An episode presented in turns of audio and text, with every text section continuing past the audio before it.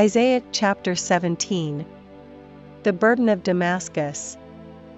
Behold, Damascus is taken away from being a city, and it shall be a ruinous heap.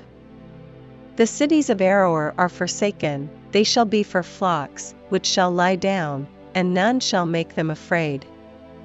The fortress also shall cease from Ephraim, and the kingdom from Damascus, and the remnant of Syria, they shall be as the glory of the children of Israel, saith the Lord of hosts.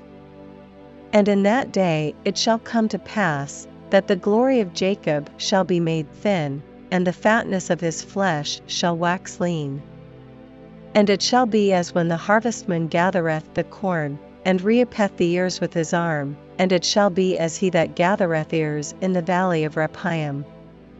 Yet gleaning grapes shall be left in it, as the shaking of an olive tree, two or three berries in the top of the uppermost bough, four or five in the outmost fruitful branches thereof, saith the Lord God of Israel.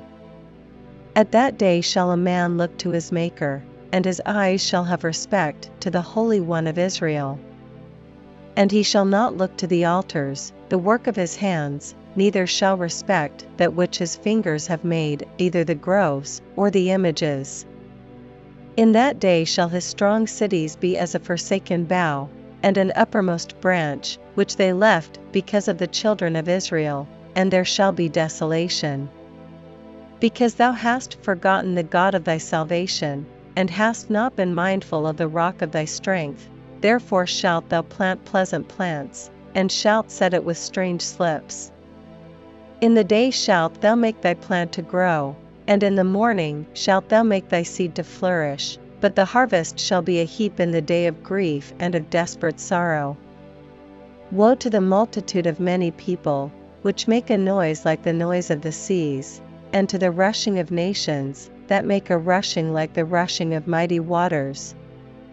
The nations shall rush like the rushing of many waters, but God shall rebuke them, and they shall flee far off, and shall be chased as the chaff of the mountains before the wind, and like a rolling thing before the whirlwind.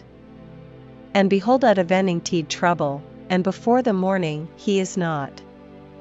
This is the portion of them that spoil us, and the lot of them that rob us.